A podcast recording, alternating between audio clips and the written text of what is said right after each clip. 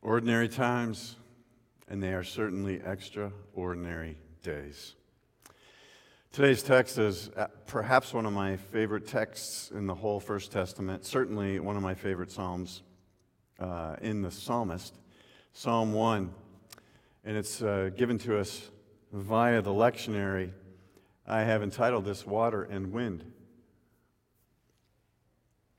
As we begin this morning, I, I'd like for you to think about what is the most, or where is the most spiritually renewing and replenishing place that you like to visit. That one place that just nourishes your soul, quiets your heart, reduces the heart rate. The anxieties begin to melt. Time fades away and becomes timeless. And every once in a while, when we're sprinkled with the grace of God and the Holy Spirit, heaven and earth, the distinction between the two becomes thin and it melts away. For me, those places usually involve water. Not the kind you drink, although that's life too. But it's a big ocean. Could be a lake, could be a river. It's definitely accompanied by sounds. Even if it's a creek, I can just I can still hear creeks, the water on a creek making its way through the rock down a rapid place. I'm reminded that really water in those places is a, is a reminder of my own baptism. Cleansing, refreshing, soothing on a hot day. Life is bigger than myself. I am in God's hands. More often than not, if I visit one of these locations, sooner or later, especially rivers and creeks and lakes, I'm going to meander and come across a tree that's been planted by that body of water, even the larger oceans. And somewhere near the shoreline, there will be a tree with its root system exposed because of the erosion of the water. Those are my favorite images. Trees with roots exposed by bodies of water. I don't know why that is. It's just refreshing to me. I also like the roots when they're exposed because it, it lets me know and it reminds me of things that I can't normally see. The strength of a tree is not the beauty that we see above the ground, it's in the root system embedded below the ground. It's usually craggly, searching, organic interconnectedness. That's what makes the, the tree grow healthy and strong able to withstand anything that comes its way above the soil. Like a pounding, torrential, hardcore wind. Maybe a heavy wind in the Pacific Northwest or a thunderstorm in the Midwest. Certainly locally, our Santa Ana winds that I've come to learn about over the last nearly seven years few weeks ago, Dawn and I were in uh, northern Arizona for a long getaway weekend, and we stayed at a place called Christopher Creek, and sure enough, there was just such a tree as we were walking down this creek together. I was reveling in the moment, looking down at the creek, listening to the birds and the water rush through the rocks, and there was a tree with its roots exposed. Ah my favorite place. Had nothing to do with the golf course, had nothing to do with some of the other things that I'm really into. It's just these locations that quiet my soul and let me know that God is here. I still today am kicking myself for not taking a photograph of that to show you on the screen behind me. Sorry, my bad. It just didn't get done. Probably because taking a photograph of it was the last thing in my mind. I wanted to stay in the moment. didn't want to be so worried about taking a picture, I forgot to feel the reality and presence of God. This morning, one such image is found in our text, and it may help us go a long way Psalm chapter 1. Because it's another place for hope, it's another place for refreshment, it's another place for rejuvenation. Because in the Psalms, the poets, the poems, provide for us a convergence of emotion and pain and sorrow and lament and joy and gratitude. And we see it symbolized through this image of a tree planted firmly by streams of rushing water. Let me read Psalm chapter 1. Blessed some versions may say happy. I was both blessed and happy a few weeks ago. Blessed is the one who does not walk in step with the wicked, or stand in the way that sinners take, or sit in the company of mockers, but whose delight is on the law of the Lord, and who meditates on his law, God's law, day and night. Here's the image. That person that person is like a tree planted firmly by streams of water, who yields its fruit in season, and whose leaf does not wither. Whatever they do, whatever they do, they prosper. Not so the wicked. They're like chaff that the wind blows away. And we know about chaff and blow, winds that blow away chaff in Southern California. Therefore, the wicked will not stand in judgment, nor sinners in the assembly of the righteous. For the Lord watches over the way of the righteous, because they're trees, they're like trees planted firmly by streams of water. But the way of the wicked leads to destruction. My friends, the reading of God's Word. Thanks be to God. The Psalms are a wonderful place to visit regularly, if not daily, in our own lives. It's really called the prayer book of the Bible. It's poetry, it's instruction, it's wisdom for a meaningful life. It's correction when we fall, it's advice when we're bewildered, It's encouragement when we're feeling down. It's wisdom for a life lived well. You see, in Psalm 1, there's no ambiguity here. What's powerful about Psalm 1 is no ambiguity. Two roads to follow. One way leads to life, the other way leads to death. Pretty much just that simple. Choose one route or choose the other. And even choosing is not choosing. Follow the way of the righteous. Be like a tree planted firmly by streams of water where your roots grow deep. Or choose the way of the wicked who plot, who scheme, who ridicule, who, who mock, who use vile language and vitriolic language to demonize the other. That's the way of the wicked. You know, there's a, there's a car commercial. I've been watching a lot of TV lately. So have you, I suppose. And let's not talk about that Dodger game last night. I think this commercial is a car commercial featuring the voiceover of Matthew McConaughey Kind of reminds me of this, but in a negative fashion. And it's a paraphrase. I, I can't remember his exact language, but you'll know it when you hear it. It's, he says, It's hard to figure out who you are today. But start by figuring out who you're not. And then you'll figure out who you are. I kind of like that as a little negative.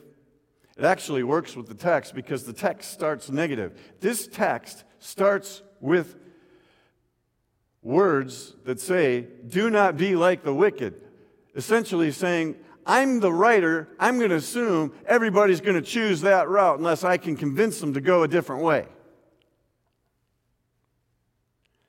I think a more positive way for Michael McCon- Matthew McConaughey to talk about that one question about how to figure out who you are goes something like this Figure out who you are because it will determine who you are not.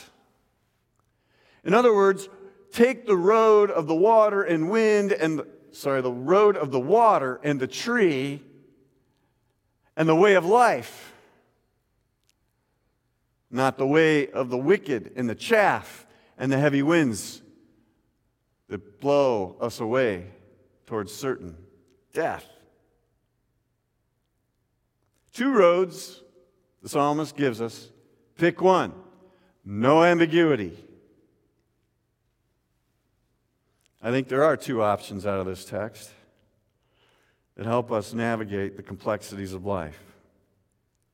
Option one the way of the water. The way of the water. Water that nourishes, cleanses, refreshes, gives even the body, the human body, life. Blessed are those, happy are those Lucky bums, Karl Barth, are those who choose the way of love. Their life will flourish, the psalmist, the poet says. In everything they do, they give life. Their whole existence brings others a twinkling in the eye. So choose this way of the water, the way of love. when we walk hand in hand with, interestingly enough, justice is a better translation than the way of the righteous. The way of the righteous are the ones who bring justice. And we give life, we bring life, we're life givers, we love all people to life. When we walk hand in hand with justice and kindness and mercy and compassion. That's why at PPC, we have these kind of cool new lawn signs that you can put up that are a different politic, apolitical, so to speak. It's not a sign that's asking you to vote for somebody that's a red candidate or a candidate that's a blue candidate. We're asking folks and ourselves to walk in the realm of God where heaven and earth converge. Can you see this? Do justice, love kindness walk humbly, ppc.church. All are welcome here, just like our membership vows, our promises, and our commitments. You can actually get one of these signs for yourself. I got a, Dawn and I have a spot. I'm going to bring it home, and it's going to be so people can drive by and see it. And I can see it from the inside because it's on both sides. Spare no expense. How cool of an option for us in the world where we've got all kinds of lawn signs right now, and here's an option for the realm of God. People who say, hey, you know what? Our faith isn't in presidents and politics and pontiffs or Putin. Our faith is in the one we sang about earlier Holy is the Lord God Almighty. So you can call the office and chat it up with Barb and figure out a way. Because the Church of Jesus Christ offers another way to be human. It runs slant and contrary to the ways of the wicked and the politics of the day. It puts church polity over, over the world's politics. Because that's the way of love. That's the way of a tree planted firmly by streams of water What I find fascinating about the law of love is it takes time. It takes time to deconstruct from the ways of the world to be transformed more faithfully and fully to the ways of the love of God and the Beatitudes and the fruit of the Spirit.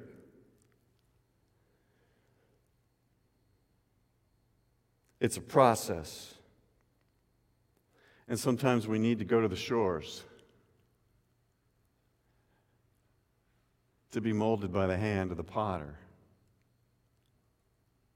and spend the time that transformation takes. The law of love is based on those who meditate on, interestingly enough, in the English translation, it's the law of the Lord. Now let's unpack this a little bit because most people today politically want to take the rule of law and make it a hammer or a bat that we hit people with. Not so in the reading of Psalm 1. Subtle, nuanced, definitional change, but it's profoundly important for those who actually want to live like a tree planted firmly by streams of water and live in the way of love and do justice and love kindness and walk humbly with God. You see, the law in the psalmist, the law in the entire Old Testament and New Testament is not the rule of law that we use to keep people in order and line. It's broader than that. The Torah is the wide, big picture forest of good instruction.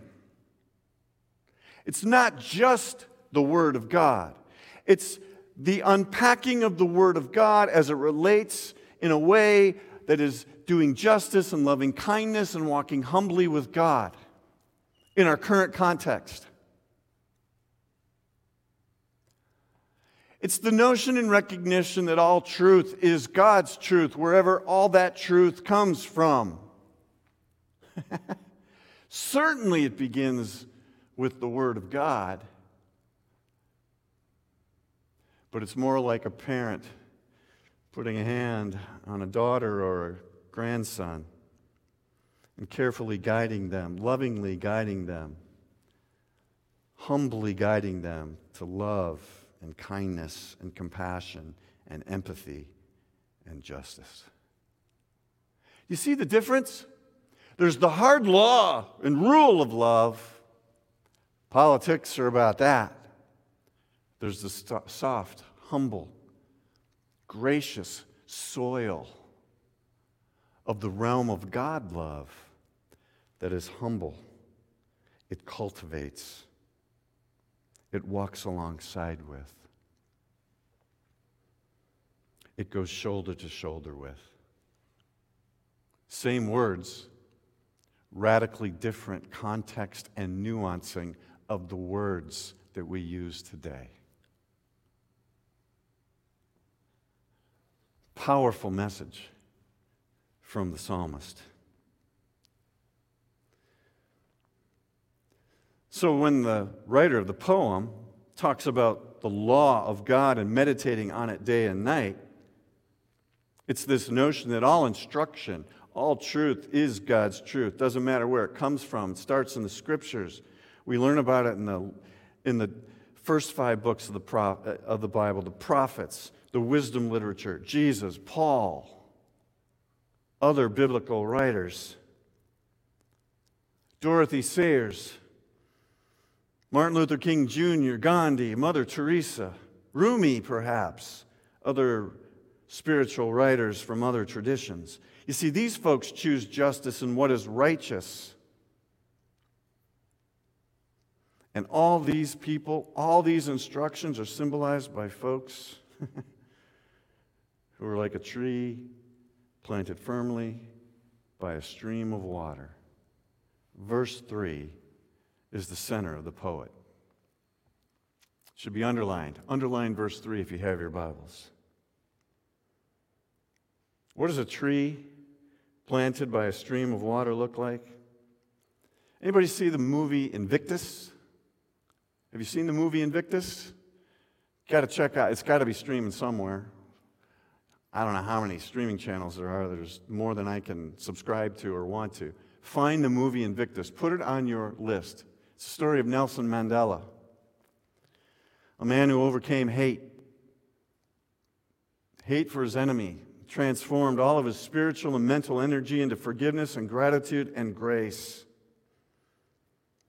He lived in the way of loving. He lived into the way of water. He lived into a tree planted firmly by streams of water, and his roots went deeper than hate and oppression of white South African Afrikaners. His forgiveness was so powerful that he brought the broken and polarized country of South Africa together for a moment through a rugby team of all things. Only because he was able to set aside his hurt and oppression as a black man in white South Africa. He laid down deep seated resentments, justifiably so, and he became more powerful as a leader. My friends, certainly, certainly, this is the instruction that comes from the wisdom of the psalmist who writes in Psalm 1. God was a part of that radical transformation. So that's one way we live our life the way of the water, the way of love, the way of the realm of God. Am I preaching to the choir? Probably not. Because I can tell you almost every day this week, this text has come to my mind when in my head, I didn't have something nice to say about something. And more specifically, someone. Especially that guy that cut me off. Things like that drive me crazy. Well, there's another way to live life. It's option two, and it's called the way of the wind. The way of the wind. That's the way of the wicked, the sinners, and the scoffers. Those are the ridiculers.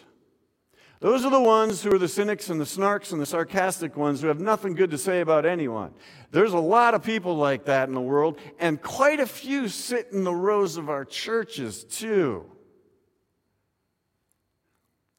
That's why the rubber meets the road in texts like this.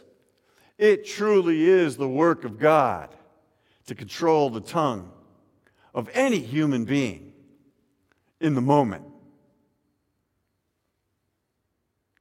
What's their life like? Oh, it dries up.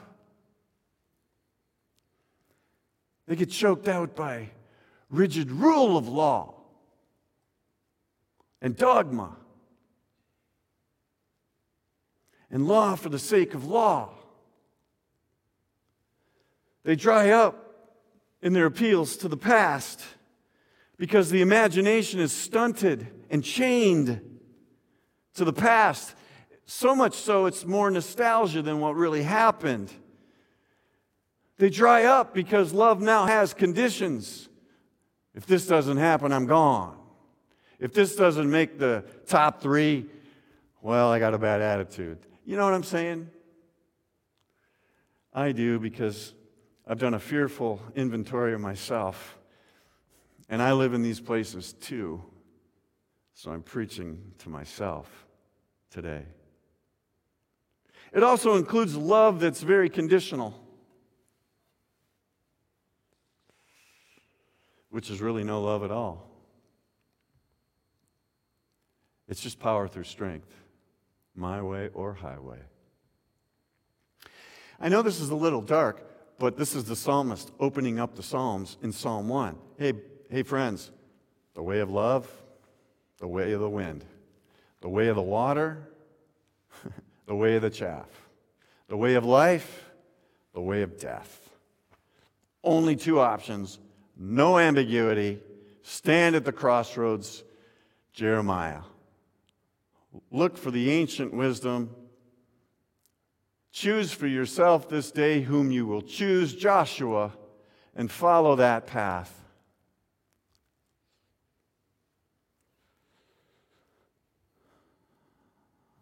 The way of the wind ends in death with no voice. They've marginalized themselves out. Most people hear enough of that and turn off the channel.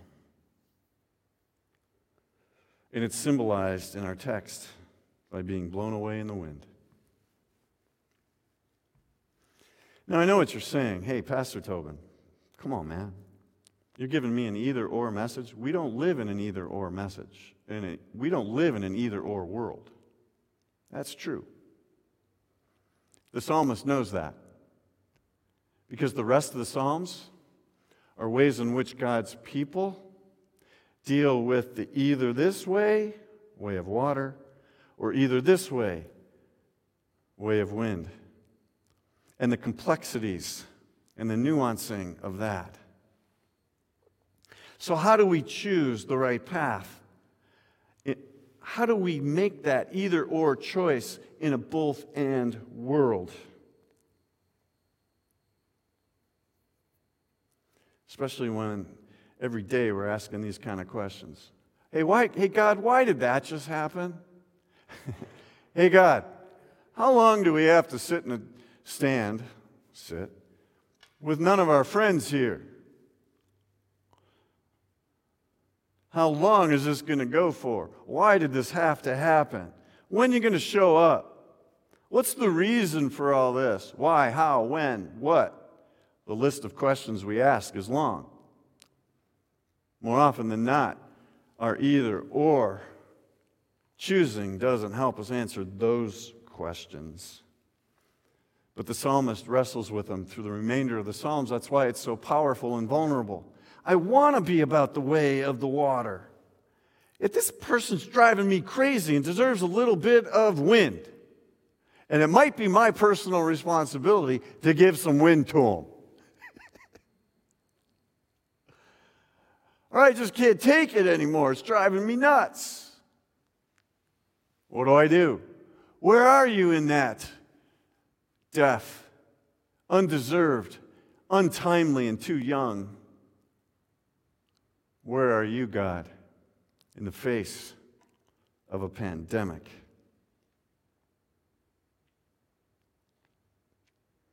Well, a tree grows strong because its roots are exposed to a never ending flow of water. Yet the chaff dries up from the sun. And a hard heart and gets blown away. It's not an easy choice, and there will be temptations to fluctuate between the two. Welcome to the human race. But the psalmist sets the agenda either water or wind. I get the fact that it's messy in the middle. But decide who we are first. It doesn't make this any less difficult because as a friend once told me profoundly, difficult things are difficult. Hard things are hard. But the way of the water makes hard things being hard a little bit less lonely. And all the way through, the psalmist come to realize that primal truth. So, friends, choose for yourself this day whom you will serve. Right? Joshua, another great text. The way of the water, symbolized by a tree whose roots grow deep, who brings life and a smile and justice and kindness and humility to all or choose the way of the wind, the rule of the law. The chaff that it becomes, the hardness that it creates, the vitriol that ensues, the anger that festers, the death that it brings. There's nothing long term about that. The dust, when we go to ashes to ashes and dust to dust? Eh.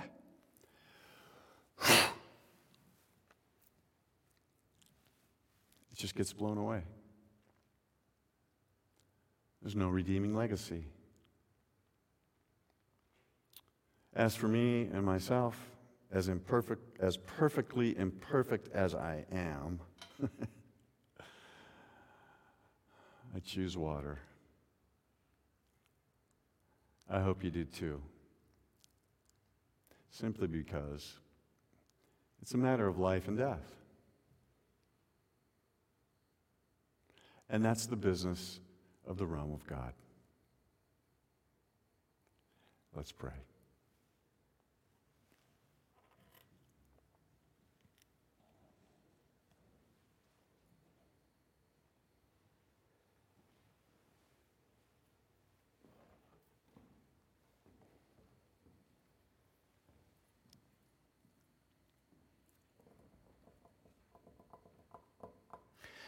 Loving and holy God, forgive us when our absolutisms get in the way.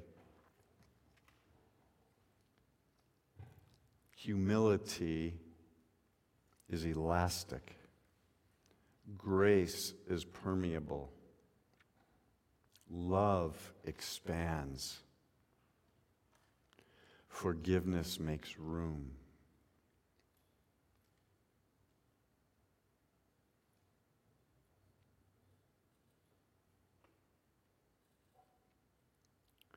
May we love all people to life in Jesus the Christ, empowered by the Spirit, in a way that God, Creator, brings you profound glory. Continue to drive the tent pegs of discipleship deep until we celebrate with you our renewed spiritual experience with all things truly set at your feet.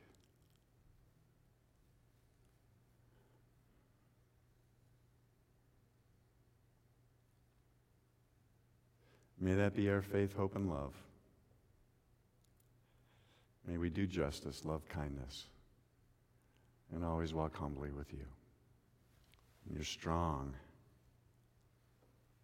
forgiving name we pray.